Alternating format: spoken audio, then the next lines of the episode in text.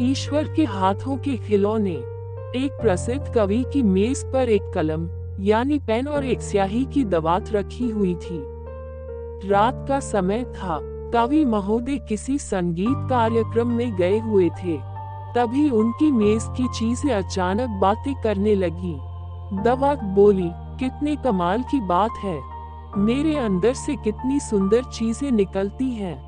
कविताएँ, कहानियाँ, चित्र, सभी कुछ। मेरी कुछ बूंदे ही काफ़ी है, पूरा एक पेज भरने के लिए।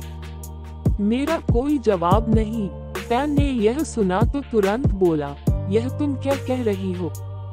अरे, अगर मैं नहीं होता तो कोई कैसे लिखता?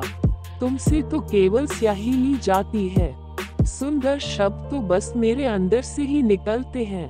वे दोनों अभी बातें कर रहे थे कि तभी कवि महोदय वहाँ आ गए। ऐसा लगता था जैसे उन्हें संगीत का कार्यक्रम बहुत पसंद आया था, इसलिए वे प्रसन्न थे।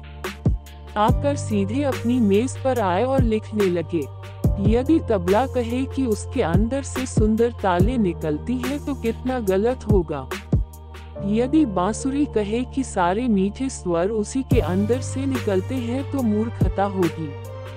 सच तो यह है कि ये सब तो बस वही कहते हैं। जो उनके ऊपर चलने वाले हाथ उनसे करवाते हैं, उस व्यक्ति के हाथ जो इन्हें बचा रहा होता है। और वह व्यक्ति बस वही करता है, जो ईश्वर उससे करवाता है। यानी कि संसार में सब कुछ ईश्वर की इच्छा से ही होता है। हम तो बस ईश्वर के हाथों के खिलौने हैं। जो वह चाहेगा, वही होगा।